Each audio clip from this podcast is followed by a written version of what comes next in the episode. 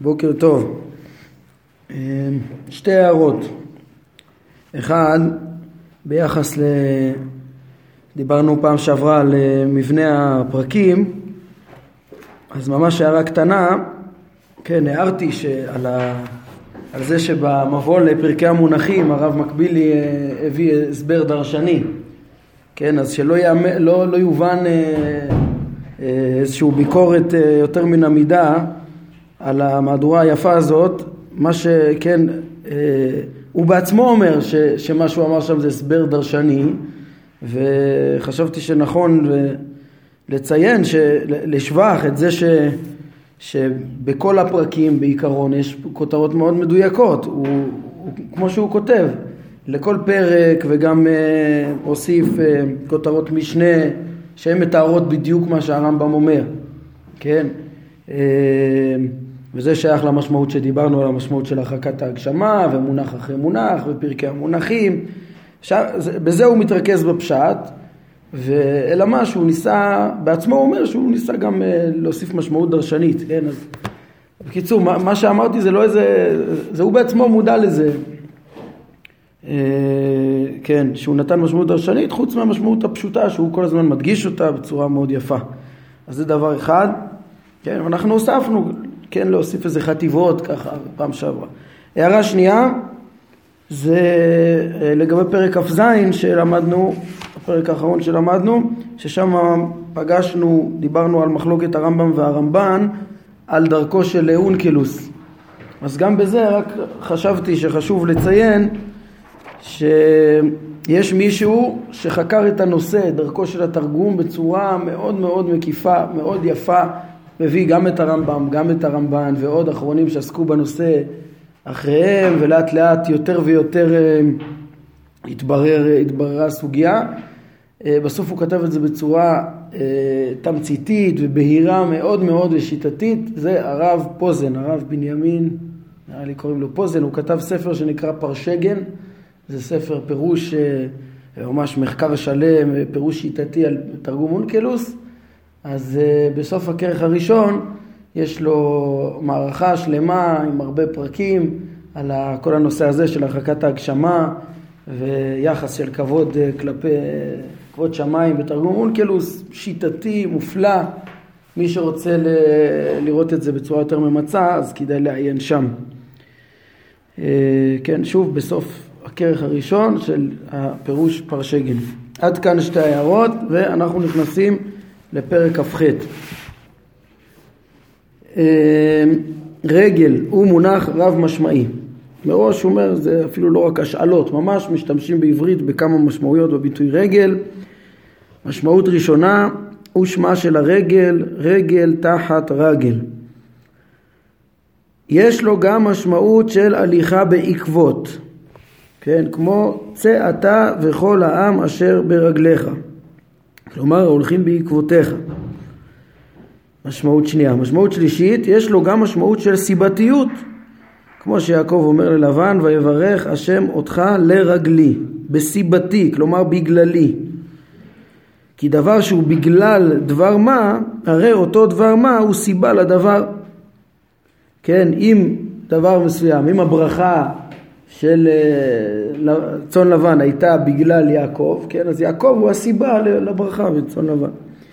זהו שימוש נפוץ, כמו יעקב אומר גם בפרשת וישלח שראינו, ואני את נעלה לי איתי לרגל המלאכה אשר לפניי ולרגל הילדים, כן, בשל, בסיבת אה, המלאכה ובסיבת הילדים.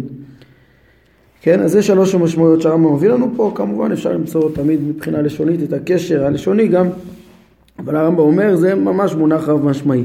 למה הוא לא מביא את המושג של שלושה רגלים? אה, זה גם בטח אה, לשאול מאחת המשמעויות פה, אולי בגלל שעולים ברגליים, אולי ממשמעות אחרת, כן, יש עוד הרבה השאלות, אבל הוא אומר, הוא לא מחפש עכשיו את כל ההשאלות, כן, גם הרגל זה נובע מרגל, כל מיני דברים. אה, הוא מחפש רק מה שמועיל לו בעניין הרחקת ההגשמה, בעניין הנושאים שהוא צריך, כן?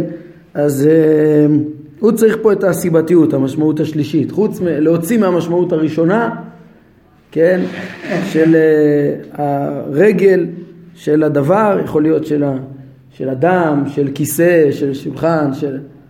להוציא מזה ולהגיע למשמעות של אה, בסיבת הדבר. אומר הרמ"א לפיכך הכוונה בדבריו ועמדו רגליו ביום ההוא על הר הזיתים היא קיום סיבותיו. כן, מסובביו הכוונה, כן, כלומר הנפלאות שיופיעו אז באותו מקום שהוא יתעלה הסיבה להם, כלומר הוא אוסר אותם, כן, לא, הוא מוציא מהמחשבה שמישהו יחשוב שחלילה השם עם רגליים יעמוד על הר הזיתים, אלא למדנו כבר בפרק י"ג נראה לי, ועמדו, מה זה עמידה? קיום,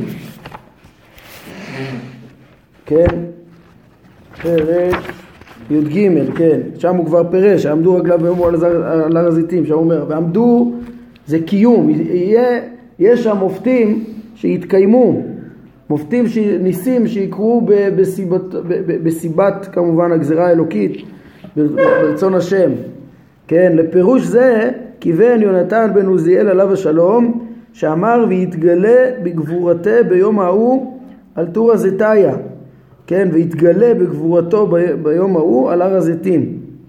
איך הוא יתגלה בגבורתו? על ידי הניסים שיהיו שם ויתקיימו שם, יש שם איזה, איזה דברים, איזה, כן, נפלאות שיתקיימו, יופיעו בצורה מקוימת אה, ויתקיימו. זה הכוונה, ועמדו הנפלאות שיהיו בסיבתו, זה לרגליו. כך הוא מתרגם כל עבר של ביצוע ושל מעבר מקום גבורתה, כן? בפרק הקודם למדנו על דרכו של אונקלוס, אה, הרמב"ם תמיד מחבר, זה גם דרכו של יונתן בן עוזיאל, אה, ופה הוא מביא, כן, הוא משתמש בסגנון גבורתה. בכל פעם שיש איזה עבר אה, או איזה טור של מעבר מקום, אז, אז כאילו רק לבטא את גבורתו ויכולתו של הבורא, אבל לא, אז כן, הוא משנה את זה לגבורתו ויכולתו ולא, ולא מתאר את העבר כמו שהוא, כי הכוונה בכולם היא המעשים הנובעים מרצונו. שזה כאילו, כן, אה, מראה על הגבורה, הגבורה, על היכולת שנובעת מרצונו. כן, אז זה ועמדו רגליו ביום ההוא על הר הזיתים, הרמב"ם מפרש לפי המשמעות של, אה, של אה, הרגל ומשמעות של סיבה. ממשיך הרמב"ם לעוד עוד פסוק שהוא צריך לבאר ורוצה לבאר על פי המושג רגל אשר לדבריו ויראו את אלוהי ישראל ותחת רגליו כביכול, כן, תחת רגליו של הקדוש ברוך הוא, אה, לפי הרמב"ם לא נצטרך להגיד כביכול, אם נבין מה זה רגליו, ותחת רגליו כמעשה לבנת הספיר וכעצם השמיים לתואר. אז אומר הרמב"ם, פירוש אונקלוס בהם הוא כידוע לך שהוא ייחס את כינוי הגוף ברגליו אל הכיסא, ואמר ותחות קורסי יקרא, כן, ותחת כיסא כבודו, כן, עוד מעט הרמב"ם יגיד, אבל אה, שהוא יפרש אה, אה, לא ככה, אלא בסיבתו, כמו שנראה. כן, אבל אה, לכן זה כאילו המשך ל... זה. אז, אז אונקלוס, אונקלוס מובא פה בפירוש, הוא אומר וחזו, כן, וראו את יקר אלעד ישראל, שימו לב, וראו את כבוד אלוהי ישראל, הוא מוסיף פה את כבוד השם שאפשר לראות שהוא האור הנברא, ותחות קורסי יקרה אז uh, הוא מוסיף פה את הכיסא, ותחת רגליו, אז הוא אומר זה כאילו רגלי הכיסא. ותחת רגלי, והכיסא של מי? הכיסא של הכבוד. כן, אז הם ראו את הכבוד, ותחת uh, רגלי הכיסא של הכבוד, ותחת כיסא כבודו, אז uh, כעובד אבן טבע וכמחזה שמיא לברירו. כמעשה אבן טובה וכמראה השמיים לבהירות. כן, הרמב"ם אומר, התרגום ידוע לך, הוא לא צריך אפילו לצטט אותו, כמו שהרב מקבילי מעיר פה, בגלל uh, שהתרגום צריך להיות שגור בפי כל אחד. אם באמת uh, יקרא כל שבוע את התרגום ביחיד ובציבור, אז, uh, אז יהיה שגור. על כל פנים, אומר הרמב"ם, הוא מגיע לעניין תחת רגליו, אז uh, כן, אז הוא אומר, קודם כל מביא את תרגום אונקלוס, שאונקלוס מפרש שזה תחת רגלי הכיסא. כמובן גם אונקלוס בא להרחיק את ההגשמה, חלילה שיש רגליים להשם, ואומר מדובר על תחת הכיסא, ולא סתם הכיסא של השם, אלא כיסא כבוד השם, כי גם השם הוא לא, אין לו, אין לו, אה, הוא לא תופס מקום כדי שיהיה על כיסא גשמי, חלילה.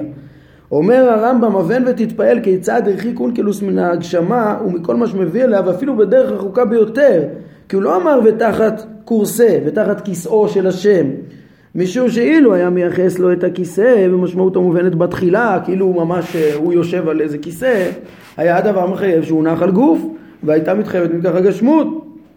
לפיכך ייחס את הכיסא להיקרא, לכבודו, כלומר לשכינה שהיא אור נברא. וכך אמר בתרגום, כי יד על כס יא, כן, עכשיו הוא מביא עוד פסוק, כן, כי יד על כס יא אמר, מן קדם אלאה דשכינתה על קורסי יקרה. מלפני האלוה ששכינתו על כיסא הכבוד. כן, אז גם שם, כי יד על כס יא מלחמה השם בעמלק, הוא אמר הכיסא הוא לא להשם, הכיסא הוא לשכינתו כי, כי לא שייך עוד פעם לדבר שאינו גשמי, שיהיה על כיסא. אומר הרמב"ם, יצאנו ממטרת הפרק, כי הוא אמור לעסוק בעניין הרגל ולפרש את פירושו ותחת רגליו כמעשה לבנת הספיר, כן? אה, יצאנו ממטרה, רגע, וכך אתה מוצא שגור בפי כל האומה כיסא הכבוד, היינו שכל האומה מתייחסת לכיסא שנזכר בתנ"ך בכמה מקומות, זה כיסא הכבוד, זה לא כיסא השם, כן? אה, הרמב"ם אומר, יצאנו ממטרת הפרק לבד, שהתבהר לדבר שהתבהר בפרקים אחרים, היינו עניין הכיסא והכבוד, כן, האמת שגם ראינו כבר מה זה כיסא בפרק ט' זה היה, אה, כן, שכבר שם הרמב"ם אה, אמר לנו, כן, פרק ט', הרמב"ם חידש לנו שלדעתו אה, הכיסא זה רק תיאור לרוממות, מי שיושב עליו, זה כמו להגיד, כן, ולאו דווקא שמדובר על דבר נברא, כי הרי כתוב אתה השם לעולם תשב כיסאך לדור ודור ואין דבר אה, חוץ מהשם שקיים לנצח. אה, אז, אז הוא אומר זה הכבוד, כל פנים שם הוא התייחס לזה, יש גם בהמשך פרק ס"ד לדבר על, אה, ראינו גם אה, בפרק על ישיבה שהשם יוש, נקרא יושב בשמיים כי השמיים כיסאי השמיים הם כמו כיסא, זה עוד משמעות, גם, גם נקרא כיסא, אבל הרמב"ם אמר בגלל שהם מעידים על רוממותו, כן? והוא מפעיל אותם, הוא נקרא יושב, חלילה לא יושב על כיסא אלא כי הוא קיים, זה, זה, הוא פועל בצורה הכי יציבה שיש, הישיבה זה צורת הפעולה הכי יציבה ושלמה, כן? ועוד יש פרקים שהוא ידבר על כבוד השם, אז אה, כמו שהוא אומר, זה דבר שהתבהר בפרקים אחרים. אחזור אל מטרת הפרק. את פירושו של אונקלוס לפסוק ויראו את אלוהי ישראל וכולי, אתה מכיר כבר. כן, ראינו, ציטטנו אותו עכשיו, שראו את כבוד השם. אה, וכמו שהוא אמר, ותחת כיסא כבודו, זה רגליו, זה יש רגלי כיסא כבודו. אז אה, יש כאבן טובה ו, ומראה השמיים אה, הבהירים. כן, אז אה, זה אתה כבר מכיר, אבל אין הוא מבאר לנו איזה דבר השיגו, ולא מה הכוונה במשל הזה. זאת אומרת, הוא מתאר שראו איזה אה, אור נברא, שעל איזה כיסא, וה, ותחת אותו כיסא היה כאבן טובה בהירה, נו, ומה זה בא לבטא? הרמב"ם כבר לימד אותנו, ש... ודיברנו על זה שאפילו ממראות נבואיים הם לא מגיעים סתם, הם מגיעים, יש להם פתרון, יש להם מסר. לא, לא מדובר רק לראות איזה אורות יפים, איזה תמונה יפה, זה לא הנקודה. יש פה בסוף השגות מאחורי. ואונקלוס לא פירש מה זה בא ללמד. אה, וכך בכל מקום, כן, אז הוא אמר לנו מה הכוונה במשל הזה. במשל הזה. דרך אגב, ככה מוסכם גם בכוזרי במאמר רביעי בסעיף אה, ג', סעיף ארוך, לקראת סופו, הוא מדבר על זה שהנביאים רואים מראות והכל זה משלים שיש להם אה, פתרון למשלים, יש תכנים, מסרים שעוברים מאחורי כל פרט שהם רואים במחזה. וביד הנביאים הדמה, משתמשים, יש להם את הדמיון הנבואי וזה אמור ללמד מסר. עוד נלמד על זה בהרחבה בפרקי הנבואה בסוף חלק שני. וכך בכל מקום, אונקלוס, כן, אין הוא עוסק בנושא המדובר במשמעות הפסוק, אלא בשלילת הגשמות בלבד. הוא בא, הוא רק, העיקר שלא תחשוב שזה רגליים של הקדוש ברוך הוא, תבין שזה רק רגלי כיסא. נו, אבל מה זה הכיסא?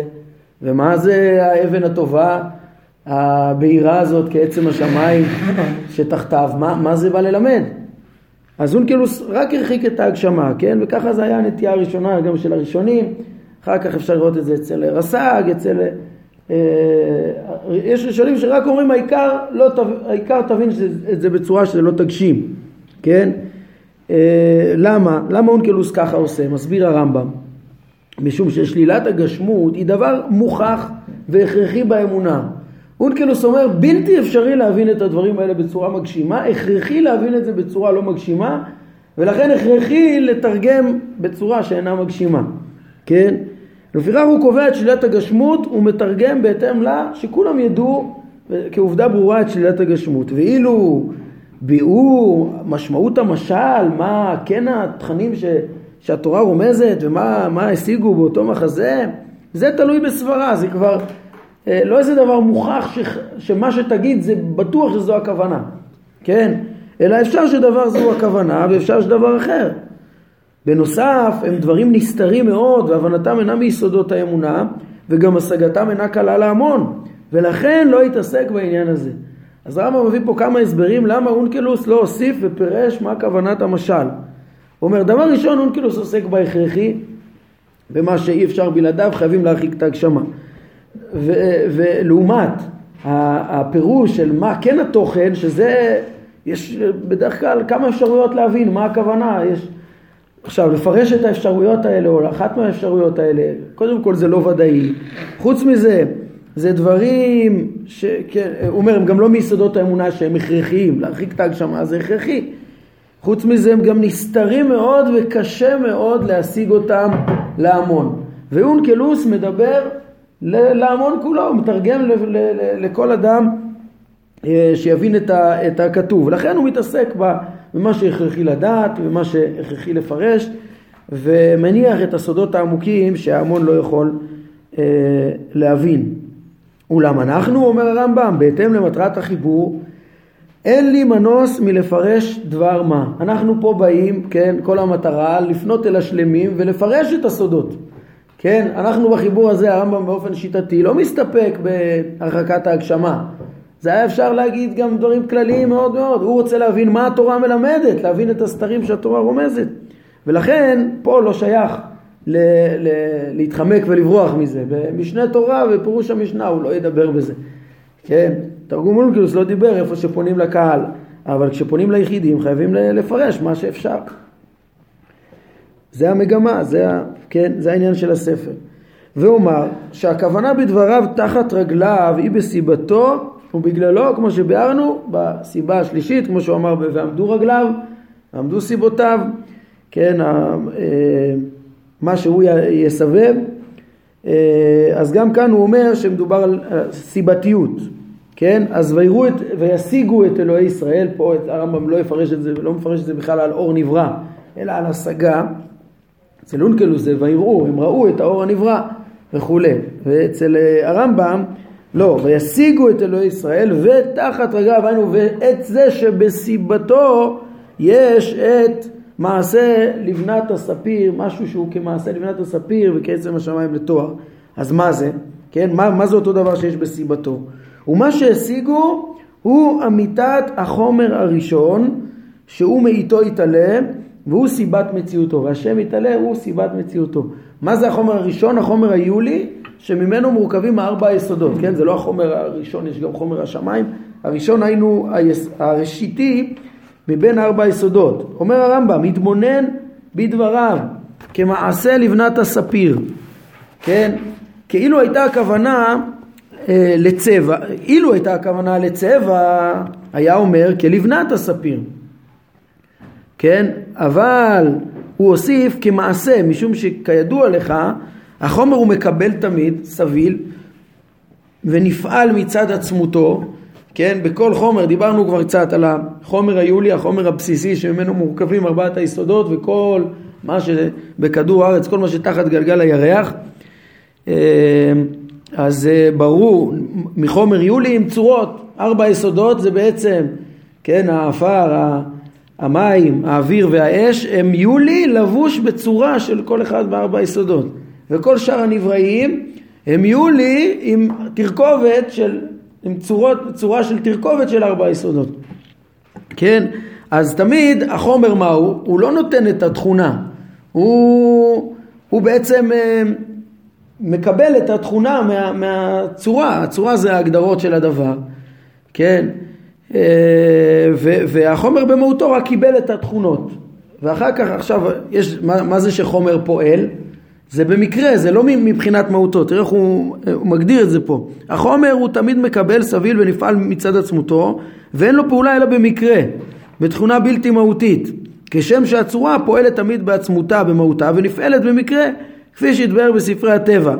אולי אני אביא דוגמה שהרמב"ם מסביר בעצמו אה, בהמשך הספר, נגיד, אני חושב שיש אותה בהמשך, שנגיד סכין, סכין הוא חותך, הסכין החומרי חותך, אבל הוא לא חותך בגלל שהוא חומר, אלא הוא חותך בגלל שיש לו את צורת הסכין, את תכונות הסכין, והחומר חל בו צורת הסכין ולכן הוא חותך.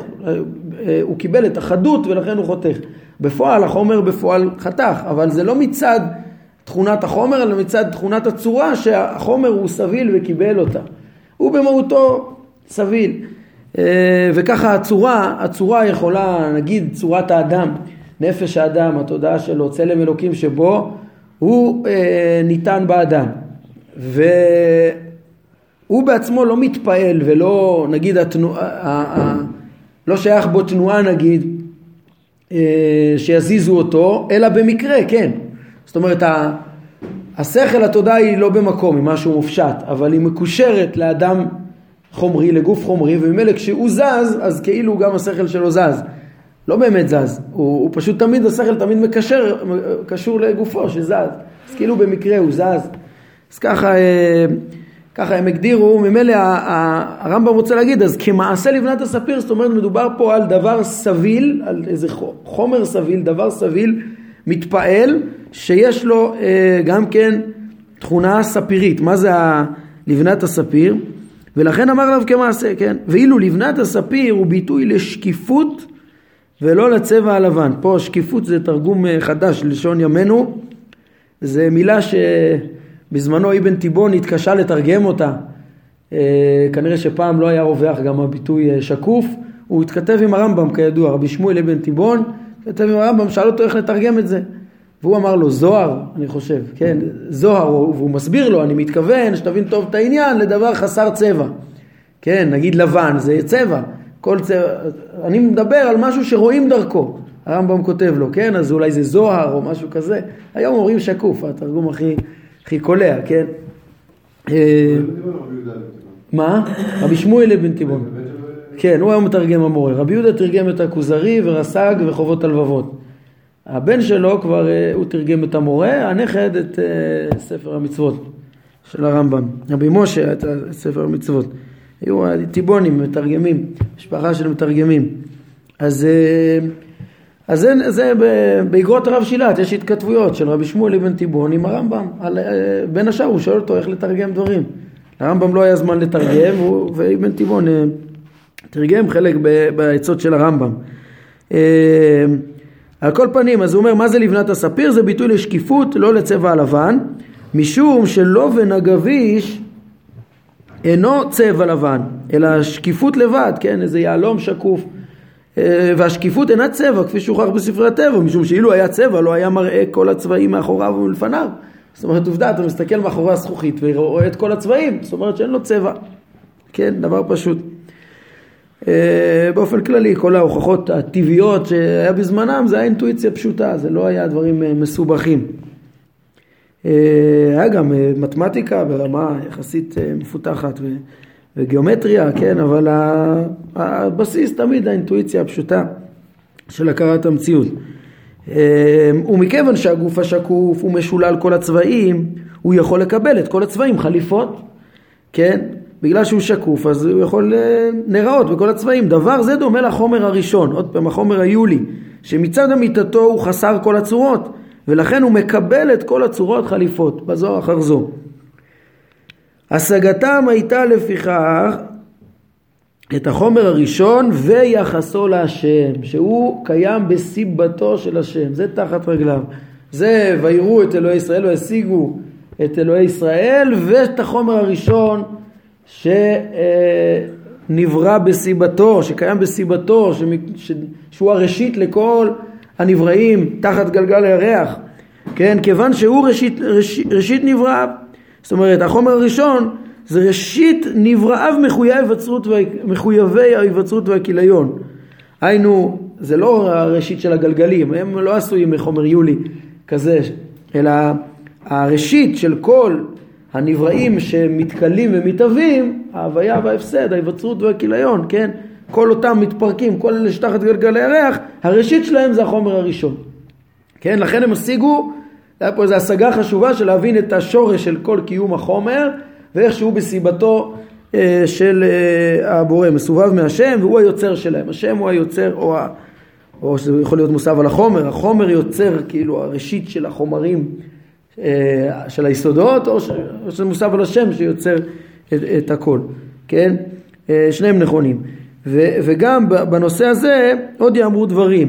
היינו, בחלק שני, הנה מפנים פה, נגיד למה שמפנים פה לפרק י"ג מחלק שני, שם יש, אה, הרמב"ם מציג את הדעות סביב חידוש העולם וקדמותו, דעת תורה שהעולם מחודש, דעת אפלטון ודעת אריסטו, שניהם סוברים אה, קדמות אבל לא אותו דבר, אצל אה, אפלטון היה יולי קדמון, חומר יולי קדמון ולפי אריסטו אז יש אה, אה, כל העולם כולו כמו שהוא תמיד היה. אצל אפלטון היה איזו התפתחות מאיזה תוהו ובוהו מסוים ל... לעולם מפותח והעולם מתפתח. אצל אפלטון, שהיה, אצל אריסטו, מה שהיה הוא שיהיה, בלי שינוי. והיולי הוא בעצם משהו תיאורטי, הוא כאילו משהו סיבתי, שורשי, שקיים.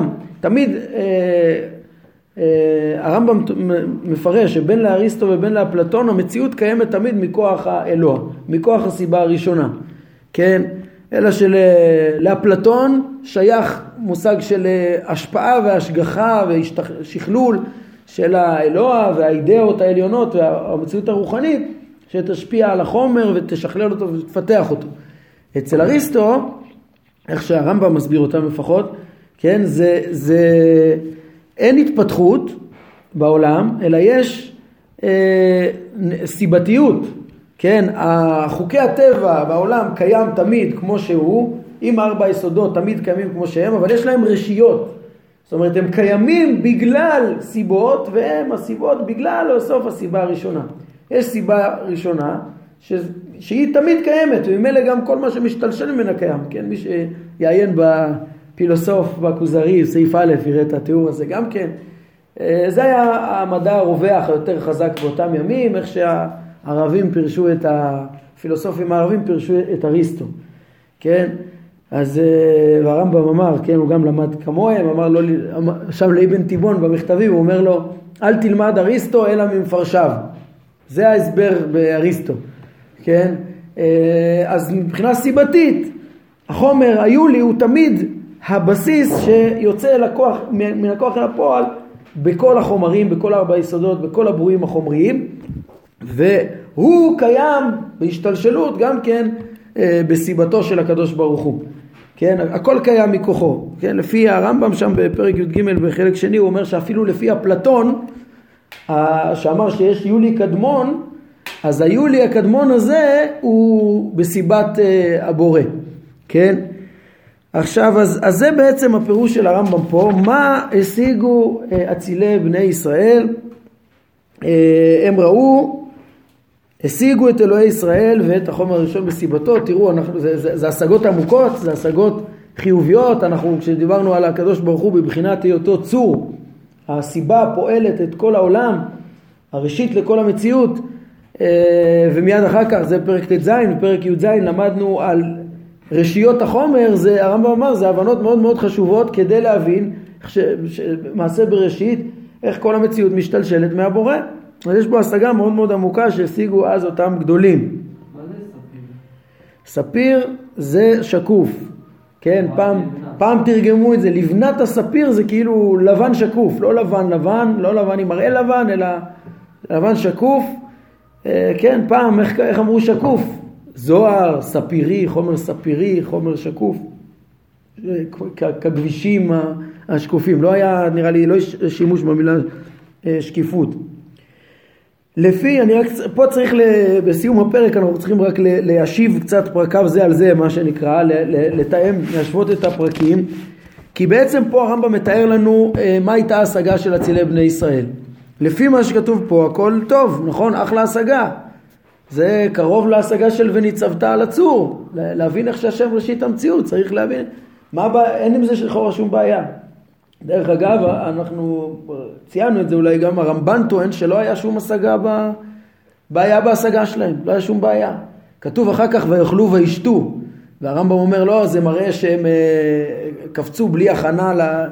אני מזכיר לכם בפרק אה, ה', הרמב"ם אומר, הם, אה, כתוב ש... במעמד הר סיני, הזהירו את ישראל לא להרוס אל, אל השם, לעלות אל השם, והכהנים הניגשים לשם יתקדשו, פן יפרוץ בם, אם לא, אם לא מגיעים מתוך קדושה, מתוך זהירות להשגה האלוקית, אז יש חיסרון גדול, ומתוך החיסרון הזה, בגלל שהם לא נזהרו, הם גם אחר כך אה, לא היה להם איזון מתאים, ויאכלו וישתו, ונטו לתאוות וכולי. ככה הרמב"ם אומר. לפי הרמב"ם זה לא פשוט. התחלתי להגיד, לפי הרמב"ן הוא אומר לא, היה שם השגה גדולה, וה... ויאכלו וישתו, זה היה איזה שמחה גדולה בהשגה שהייתה להם. שלמדו משם לעשות סיום, להיגמרה של תורה. הרמב"ן כותב את זה גם בדרשה לקהלת בהתחלה, וגם על, אה, במקום, על התורה. כן? אבל, אבל לפי הרמב"ם, איך הוא, צריך להבין, בפרק ה' הוא אמר לנו שהיה להם השגה חסרה, ושהם נתחייבו כליה. כן, מה, מה, אז מה הפשט פה? מה, מה, מה חסר פה? מה הבעיה? השיגו את אלוהי ישראל ואת החומר הראשון שבסיבתו. בואו נקרא רגע עוד קצת, ואני כבר אגיד מה שנראה אה, לי בזה.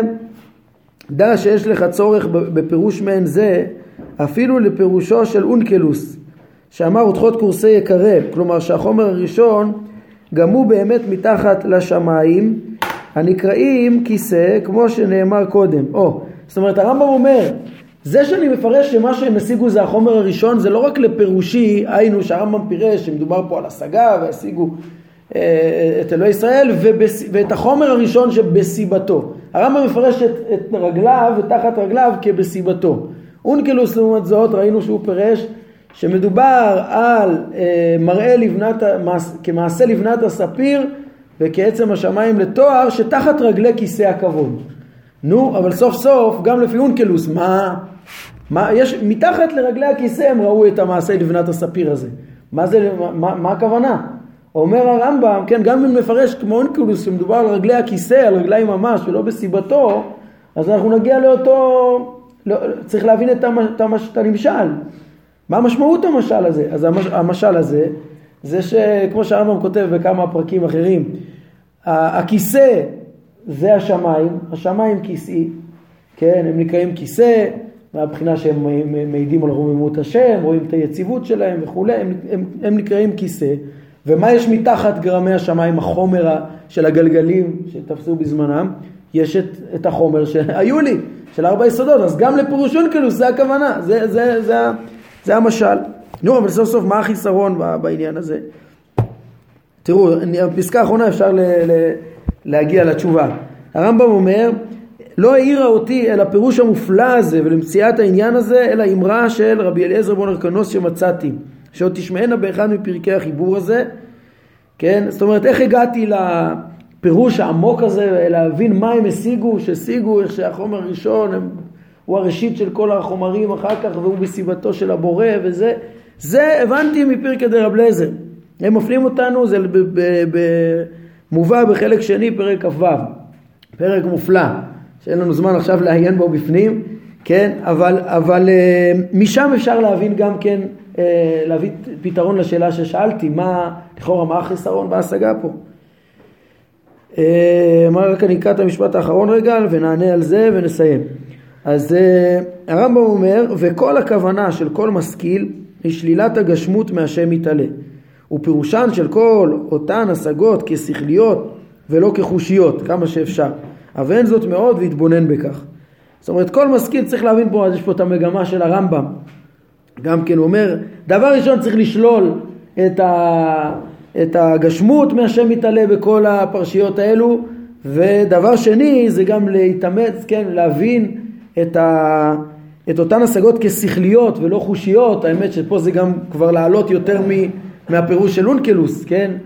אה, גם הפירוש של אונקלוס זה השגה שכלית, כאילו להבין מה הם ראו איזה מראה שמלמד איזה אה, זה השגה שכלית. בסוף זה מה שהרמב"ם מחפש, את המשמעות השכלית, בין על פי דרכו של אונקלוס, בין על פי אה, אה, דרכו שלו, כן, ב, ב, ב, בעניין הזה. אז מה, אני אגיד בקצרה, מה...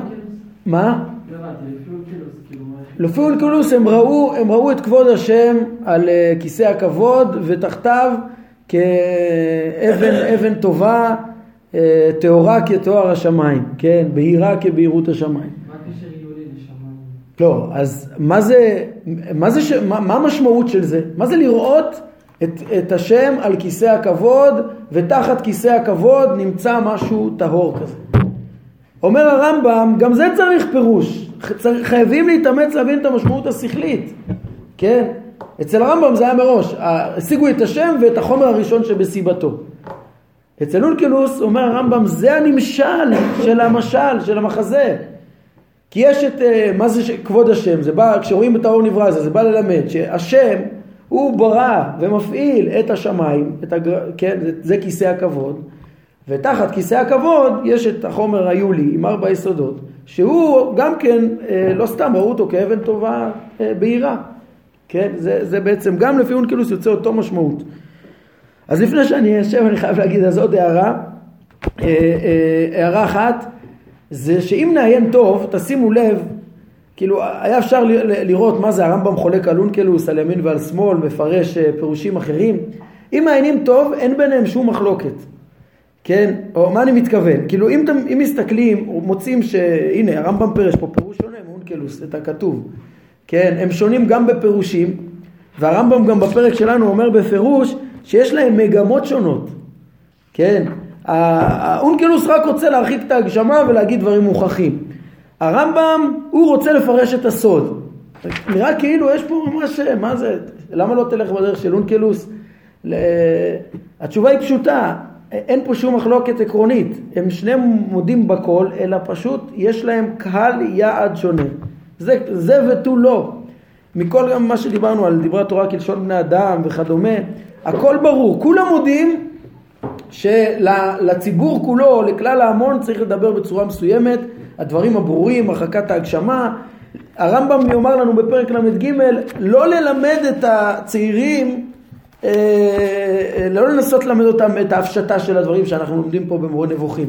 בכוונה דיברה תורה כלשון בני אדם, ובכוונה אונקלוס נוקט את הדרך של תורה. וככה הרמב"ם עושה בעיקרון במשנה תורה ובספרים שלו ובאיגרת תימן וכשהוא פונה לציבור. זה, זה, קל, לקהל יעד כזה צריך לדבר כמו אונקלוס, רק להרחיק את ההגשמה ולהשאיר את המחזה ו- וכולי. ולכ- ולכן אונקלוס לא נכנס לזה, ובצדק לא נכנס לזה, אומר הרמב"ם. וליחידים שרוצים לחדור לעומק הכוונה, אז בשביל זה הרמב"ם מסיים, שכל משכיל יכוון להשגות השכליות בסוף, לא להסתפק באור הנברא, אה, ולנסות גם להבין, לחדור ולהבין את המשמעות של הדברים. ונסיים, כן, אז זה ההבחנה החשובה.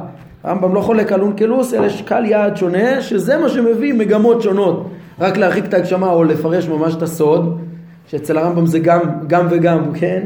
ו... וחוץ מזה, כן, ממילא גם מאפשר את הפירושים השונים, לחדור ולפרש לעומק גם על פי הסוד. אה, התשובה היא, טוב, אנחנו לא יכולים לקרוא שם את הפרק, אבל שם בחלק שני, אז אה, הרמב"ם מביא שמדרש של פרקי רב לזר, שאומר, שכן, מחלק שמיים מאיפה נבראו, נבראו וארץ מאיפה נבראה.